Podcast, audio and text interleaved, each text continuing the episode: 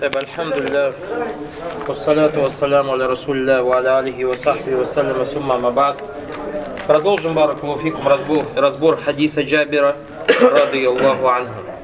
Джабир, рады Аллаху анху, сказал, закончив на Марве последнюю пробежку, и в одном из хадисов сообщается, это была седьмая пробежка, пробежка, он сказал, то есть пророк Саласам сказал, «О люди, если бы я знал раньше то, что знаю сейчас, то не гнал бы с собой жертвенных животных и обязательно совершил бы умру. И если у кого-то из вас нет с собой жертвенного животного, то пусть он выйдет из состояния храма, сделав совершенный им обряд умрой. В другой версии этого хадиса сообщается, и он, саллаллаху алейхи вассалям, сказал, когда вы совершите обход дома Аллаха, бег между Сафой и Марвой, и укоротите волосы, выходите из состояния храма и живите как, и живите как обычно. А когда наступит день Тарвия, снова войдите в состояние храма с намерением совершить хадж. А то, чем вы пришли, а то, с чем вы пришли, сделайте умры. Сделайте умрой. Что касается этих слов пророка, саллаллаху алейхи вассалям, то мы видим, он сказал, когда вы совершите обход дома и бег между Сафой и Марвой, и укоротите волосы. И это действие относится к сунне пророка, саллаллаху алейхи вассалям.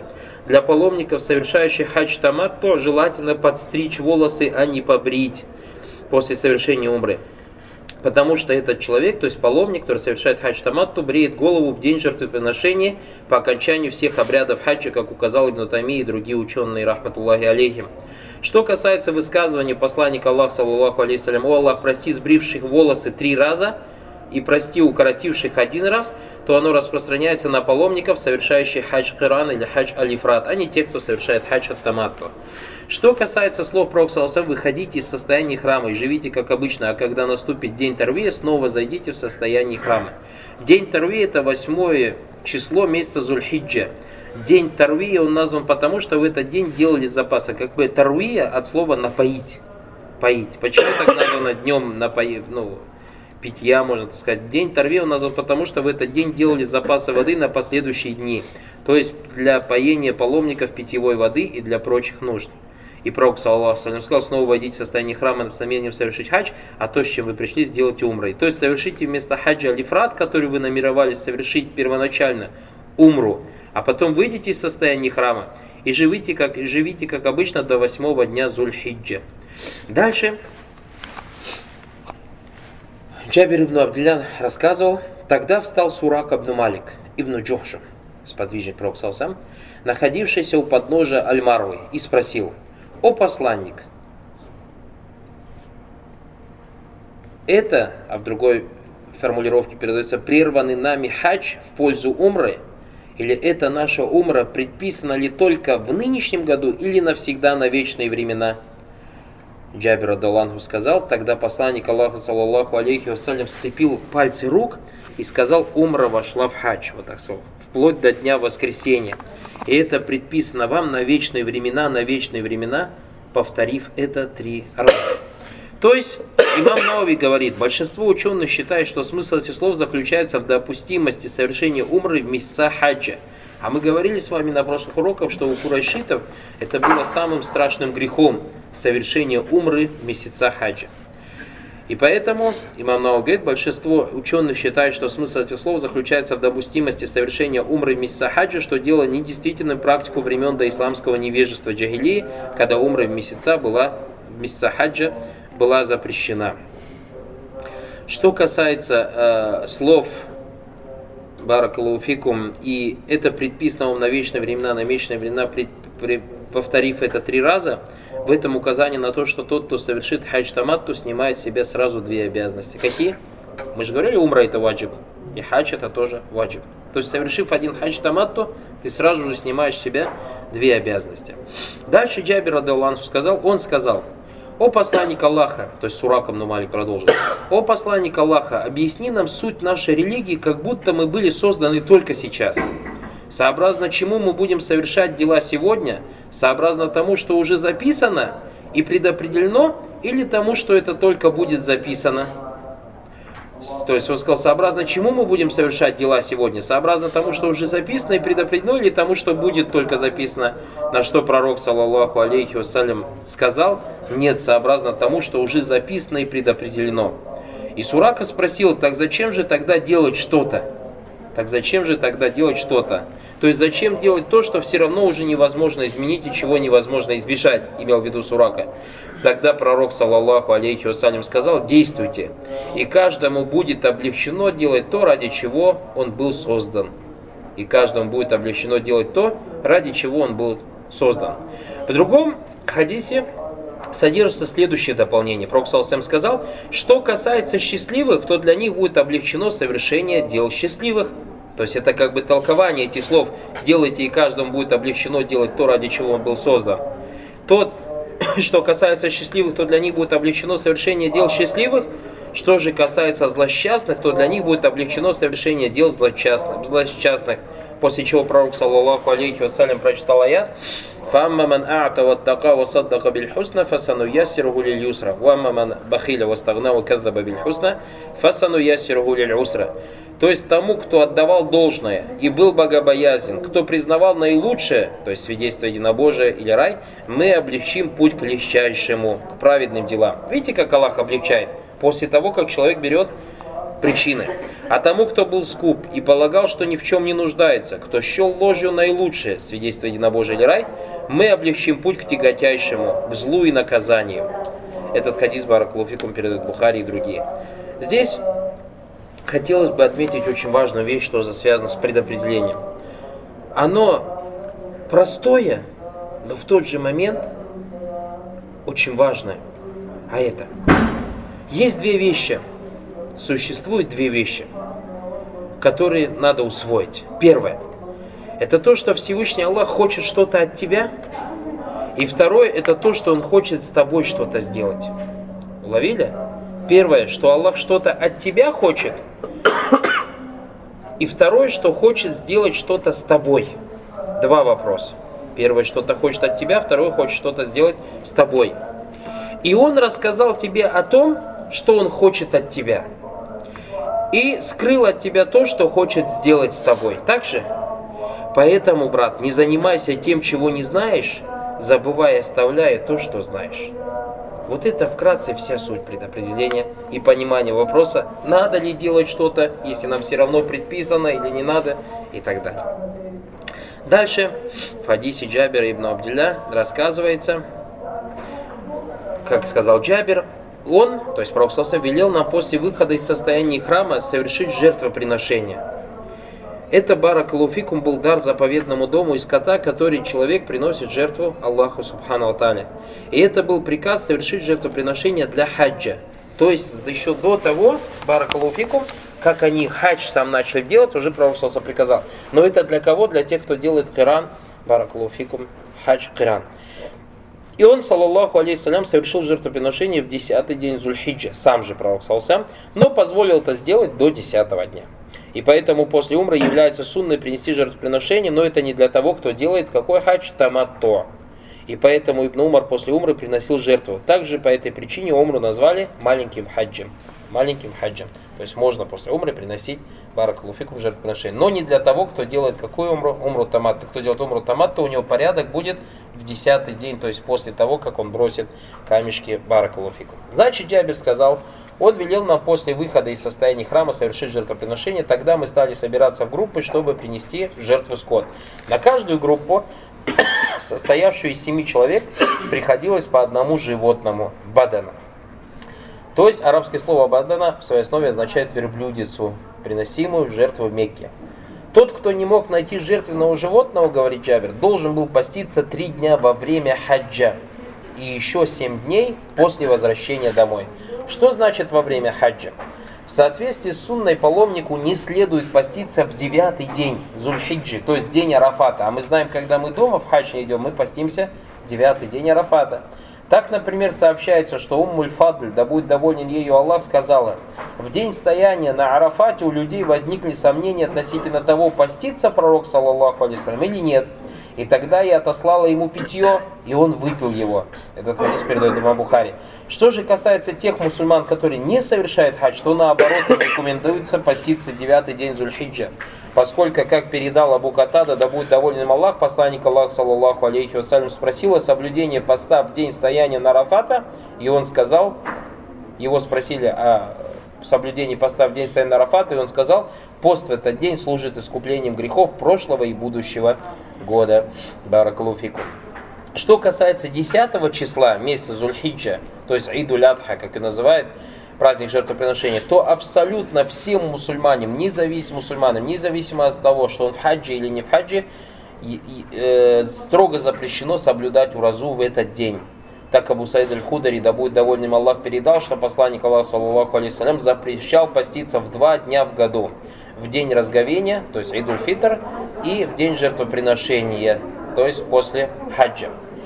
Наконец, что касается дней Ташрик, то есть после 10 он сует 11, 12, 13, когда мы в зазволении Аллаха Субтитры будем в Мина бросать камешки, то в эти дни разрешается поститься паломников, у которых не было возможности совершить жертвоприношение, о чем передали Айша и Ибн Умар, да будет доволен ими Аллах, сказав, не разрешалось поститься в дни Ташрика никому, кроме тех, кто не смог совершить жертвоприношение кто не смог совершить жертвоприношение. Значит, кто не смог совершить жертвоприношение, в эти три дня поститься можно. Также, тем, те, также те, тем паломникам, у которых не было возможности совершить жертвоприношение, могут начать трехдневный пост сразу же после умры, по мнению некоторых ученых, то есть до восьмого дня Зульхиджа, и семь дней после возвращения домой.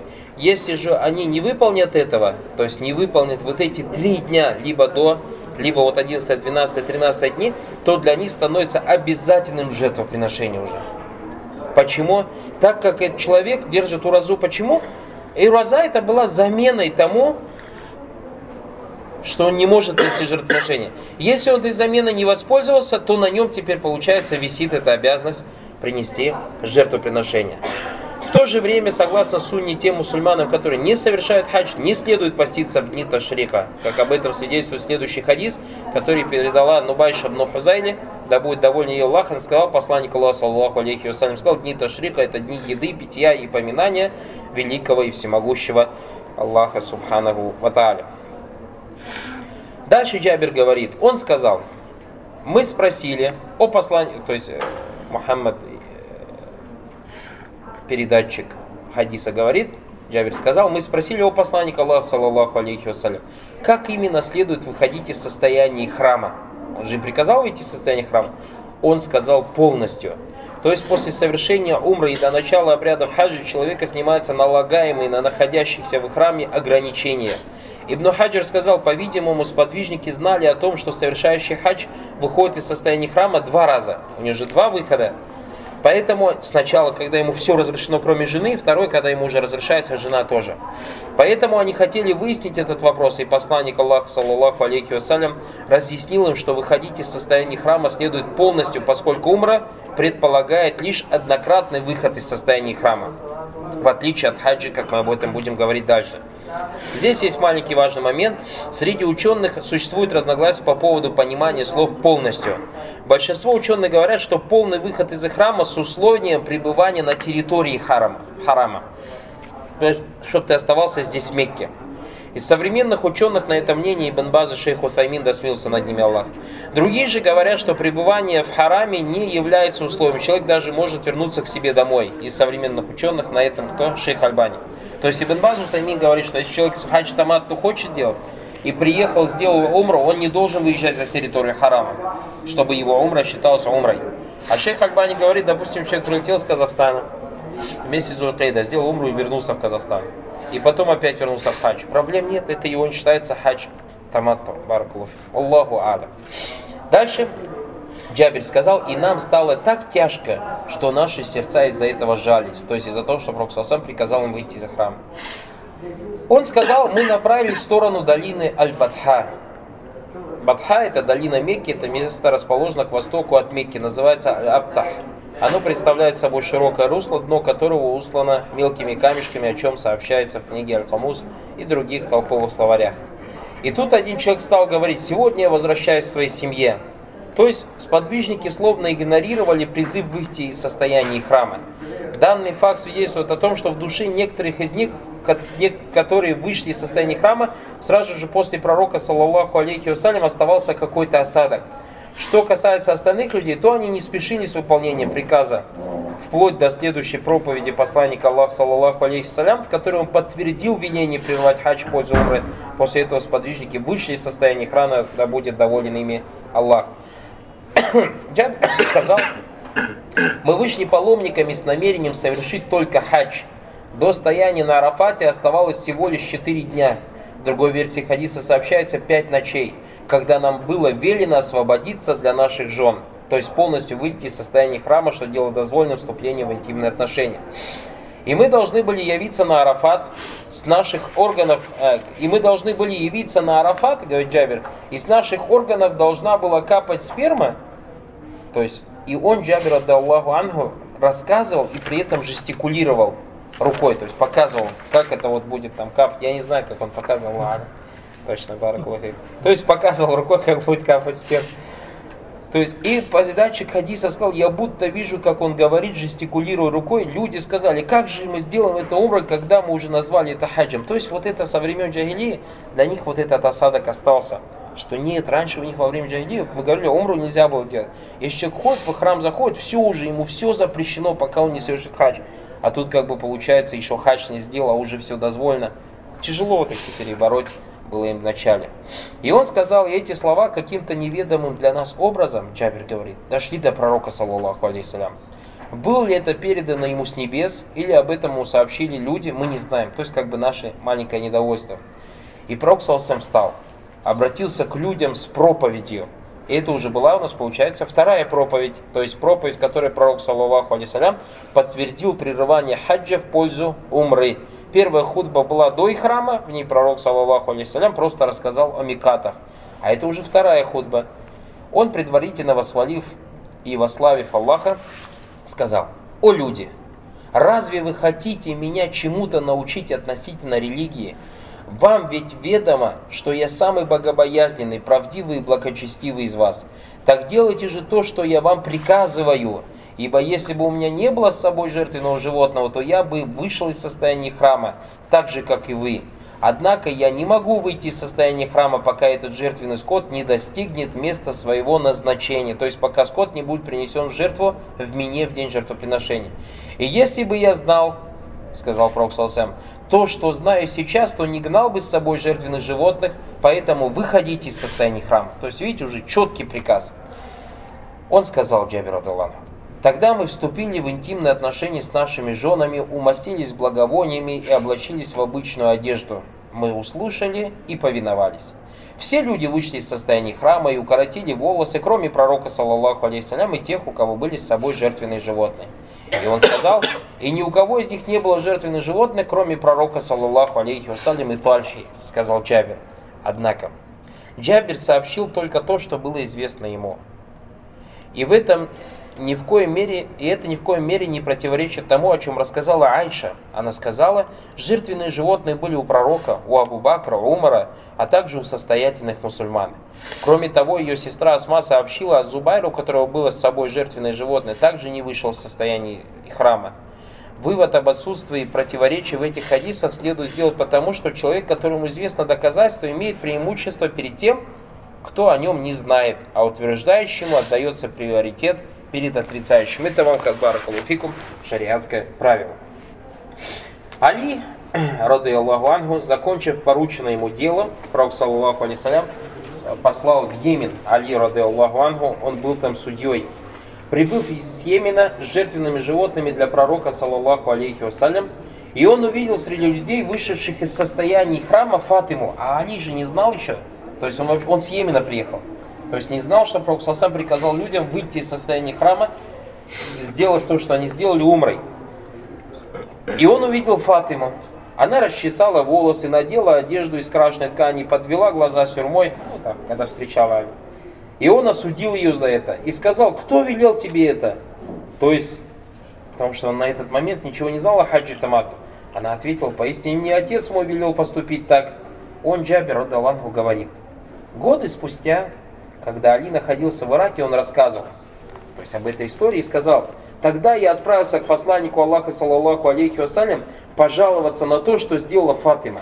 Пожаловаться на то, что сделала Фатима, и узнать его мнение обо всем, что она сообщила ему, саллаллаху алейхи То есть Али здесь как бы пошел как к отцу. но пророк Салсам встретил его как пророк. То есть ответ уже был шариатский. И пророк, саллаллаху алейхи вассалям, сказал, она сказала правду, она сказала правду, она сказала правду. Я велел ей так поступить. Джабир сказал, далее он спросил Али, а что ты сказал, когда начинал хадж? Али ответил, сказал, Аллах, поистине я вхожу в состояние храма с тем же намерением, что и ты, его посланник Аллаха, что и посланник Аллаха, саллаху Тогда пророк Салсам сказал, поистине со мной жертвенные животные, поэтому не выходи из храма. А Али же тоже животных, но из Йемена гнал. То есть пророк Салсам из-за того, что Али гнал из Йемена животных, приказал ему оставаться в состоянии храма. А Абу Муса, Аля-Шари, как мы сказали, он тоже сказал, что у меня намерение было как у тебя, но он не гнал животных, он ему приказал выйти из состояния и храма. А, а и оставайся в том же состоянии, что и сейчас. И оставайся в том же состоянии, что и сейчас. И указание на то, что сали было животные, это следующий хадис, а следующие слова Джабера, он сказал, жертвенные животные, которые привел с собой Али из Йемена, и с которыми пришел пророк, саллаллаху алейсалям, вместе составляли 100 верблюдиц и коров. Джабер сказал, все люди вышли из состояния и храма. То есть, как сказал имам Науви, здесь содержится обобщение, под которым подразумевается ограничение – Поскольку Айша не вышла из состояния храма и не гнала с собой жертвенное животное, по словам, все люди вышли из состояния храма, имеется в виду большинство из людей. И укоротили волосы, сказал Джабир, рады Аллаху. То есть, если у человека не растут волосы, то ему следует, как говорят некоторые ученые, провести лезвием по голове, если он совсем лысый. Жизнь, так, так как бритье является обрядом. Аллаху Алям. Значит, Джабер сказал, все люди вышли из состояния храма, то есть имеется в виду большинство людей, и укоротили волосы, кроме посланника Аллаха, саллаху алейсалям, и тех, у кого были с собой жертвенные животные. Также из храма Баракулуфикум, из тех, у кого не было жертвенного животного, не вышел из состояния храма кто? Айша. По причине чего? По причине того, что она совершила хадж и фрат. А почему она совершила хадж и фрат? Потому что до восьмого дня у нее не кончили месячные, не кончились месячные. То есть до прибытия в Мекку они начались, но до восьмого дня не кончились, и она не очистилась до восьмого дня Зульхиджи, поэтому пришлось делать ифрат. И она не вышла из состояния храма, то есть в храме продолжала быть, несмотря на то, что у нее не было барана, э, животных, то есть не гнала с собой баракалуфикум. Когда наступит э, это баракалуфикум, все, что было до восьмого дня Зульхиджи, все, что было, события, о которых рассказывает Джабер, до восьмого дня Зульхиджи. Когда наступил день от Тарвия, говорит Джабер, то есть восьмой день, сподвижники оставили Мекку и отправились в Мину. И Баракулуфику в этих словах содержится свидетельство, что перемещение в Мину заранее до дня Тарвия не имеет отношения никакого к сунне пророка Саллаху. Какой день надо? Восьмой день выходить Баракулуфику. И они произнесли Тальбию с намерением совершить хадж в местечке, которое называлось Аль-Абтах. То есть вошли в состояние храма. Паломнику дозволено, братья, входить в состояние храма в любом месте в Мекке. И не дозволено выбирать специального места для вхождения в храм. Входя в состояние храма, паломник делает то, что он делал в Умре. Однако его тальбия уже не для Умры, а для хаджа. Паломник делает все то же самое, что делал в Микате при вхождении в состояние храма для совершения Умры. То есть полное омовение, умощение себя благовониями, облачение в изары ряда, произнесение тальбии, ну уже тальбия для хаджа, для байкаллахумма хаджа. Паломник не прекращает произносить тальбию, пока не бросит камешки в большой стол. То есть с восьмого дня начинает, получается восьмой, девятое, десятое число. Паломник после вхождения в храм делает тальбию. Баракалуфикум. Дальше Джабир Адаланху сказал, он сказал, то есть передача хадиса говорит про Джабира, Затем посланник Аллаха, саллаллаху алейхи вассалям, зашел к Айше, да будет доволен ее Аллах, и увидел, что она плачет, то есть это восьмой день был. И сказал, что с тобой?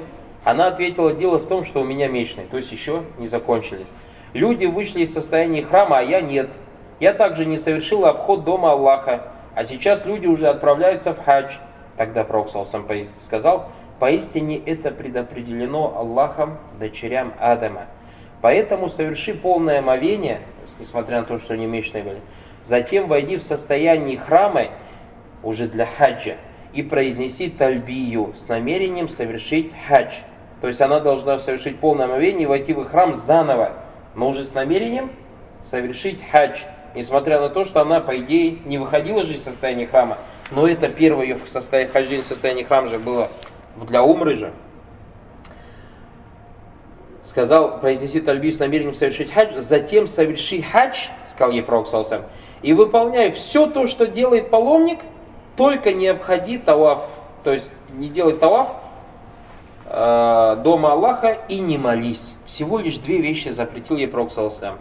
Шейх Альбани говорит по поводу этих слов, что Пророк Салсам ей сказал, то есть делай все, что делает паломник, только не делай талаф и не молись, в этом указании содержится довод о допустимости чтения Корана женщиной в период месячных. Так как дело обстоит потому, что к числу наилучших дел, совершаемых паломником, несомненно относится чтение Корана – а посланник Аллаха, саллаллаху алейсалям, разрешил Айше все действия, совершаемые во время хаджа, кроме обхода Кабы и намаза. И если бы ей было бы запрещено читать Коран, то он, саллаллаху алейсалям, обязательно разъяснил бы ей это точно. Так же, как и разъяснена, разъяснена, была разъяснена правовая норма, действующая в отношении намаза. Более того, вопрос о чтении Корана, говорит шейх Альбани, необходимо здесь пояснить в первую очередь, ввиду отсутствия текстового свидетельства, то есть нас, в котором бы запрещалось так поступать. По данному вопросу нет единогласного мнения ученых, в отличие от запрета на совершение намаз. Поэтому если паломник, Поэтому, если посланник Аллаха, саллаллаху алейхи вассалям, запретил ей молиться и ничего не сказал о чтении Корана, то данный факт свидетельствует о том, что ей разрешено читать Коран. Поскольку из науки об основах фекха известно, что запаздывать с разъяснением какого-либо вопроса при возникновении в том необходимости в определенный момент времени недопустимо. Данный принцип твердо установлен в науке об основах фикха, и это разъяснение не является ничем либо неизвестным, хвала Аллаху Субтитры. Что касается хадиса, пусть не читает Куран тот, кто находится в состоянии полового осквернения, и пусть не читает Куран женщина, у которой месячный, то этот хадис является слабым. Имам Ахмед даже сказал, что это ложный хадис. Здесь, так как затронулся вопрос месячных, у Айши, а вопрос очень важный для женщин, связанный с, женщинами, с месячными женщинами. Первое. Значит, мы, если у женщины начались месячные или после родовое кровотечение, то это не мешает женщине войти в состояние храма. Правильно же? Она заходит в состояние храма и ждет, пока закончится. Если она очистится до приезда в Мекку, то делает все то, что делает обычно паломник. Второе. Если же у нее не закончится месячные, то у нее два положения. Либо они закончатся до восьмого дня Зульхиджи, и в этом случае, как только закончится, она сразу же совершает умру. И если же не закончится, то она делает то, что делает хадж, кроме тавафа вокруг дома, то есть совершает хадж и фрат. Хадж и фрат. Третье. Ученые единогласны в том, что при месячных снимается обязательность прощального тавафа. Мы будем брать, есть еще прощальный таваф. Это когда мы вообще покидаем Мекку. Если вдруг у женщины пошли месячные, ей можно оставить этот самый последний таваф. Четвертое. Запрещено женщине оставление основного тавафа, который мы будем делать 10 числа.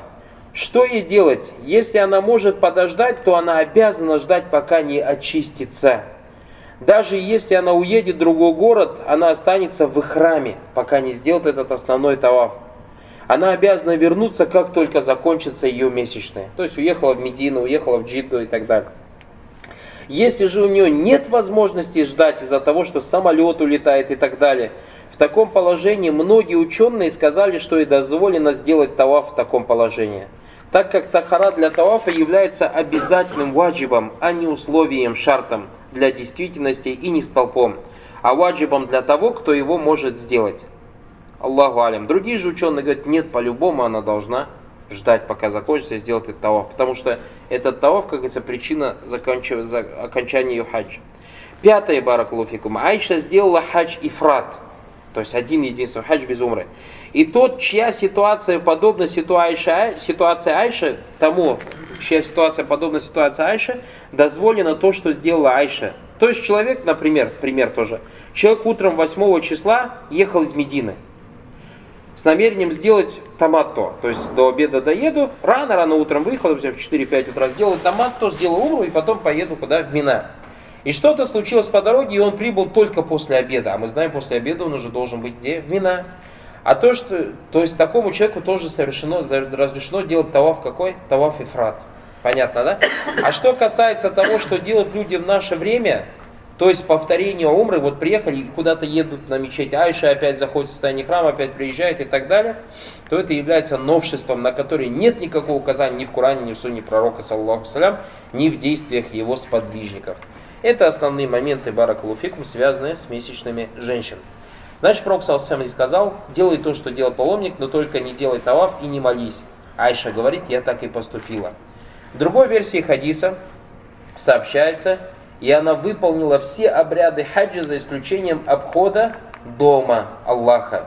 Посланник Аллаха, саллаллаху алейхи вассалям, ехал в Мину на верховом животном.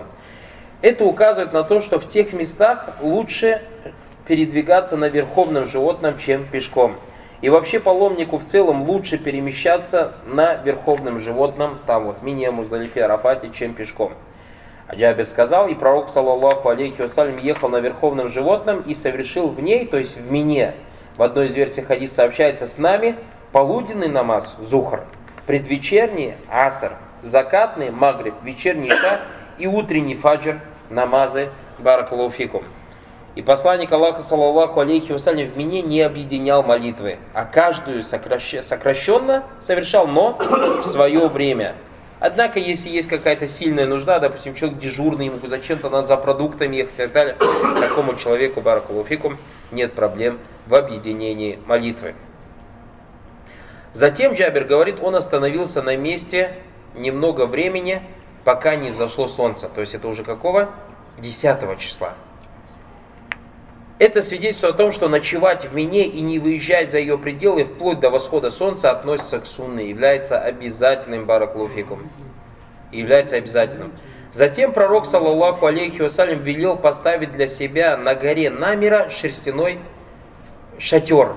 Это гора Намира, бараклуфикум, на которой во времена до исламского невежества были водружены жертвенные столбы для идолов, алянсаб заповедной территории, находящейся у Арафата. Намера не является частью долины Арафат, то есть перед Арафатом. И Пророк Салсам, то есть выходя из вины, приказал, чтобы ему там перед Арафатом поставили шерстяной шатер Баракалуфикум. И когда посланник Аллаха, саллаллаху алейхи вассалям, двинулся в путь, курайшиты не сомневались в том, что он остается у Машаль-Харам в Муздалифе. Что было дальше, Баракалуфикум, мы с дозволения Аллаха Субхану обсудим с вами завтра, инша Аллаху Таля. Насчет восьмого дня есть вопросы?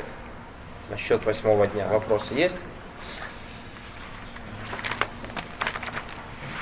Насчет вхождения в тальби, тальби вы сказали, вот при вхождении в состояние храма опять мы производим тальби, это То есть мы говорим лябайк Аллахума хаджан, можно сказать Аллахума хази хаджатун ля рия фиха валя сума, и потом начинаю ляббайк Аллахума ляббайк, ляббайк ля шарика ляка ляббайк, инна альхамду ва ни'мата ляка валь мульк ля шарика ляка. Это до тех пор, пока мы не просим первый камешек.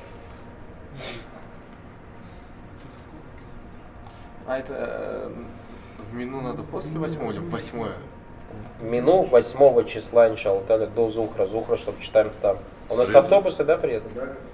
В среду сразу с утра направляется. Да, в среду с утра. То есть мы точно так же после выхода солнца. Омовение и храм одеваем, да, а да. входим в состояние храм. Там, где здесь, проживаем. Здесь, да, где здесь. проживаем, да, повернем, когда сядем, например, как, как, в смысле, когда зашли в храм, повернемся в сторону Кибли, скажем, для байка хаджан и, бисмилля, сядем в автобус и поедем.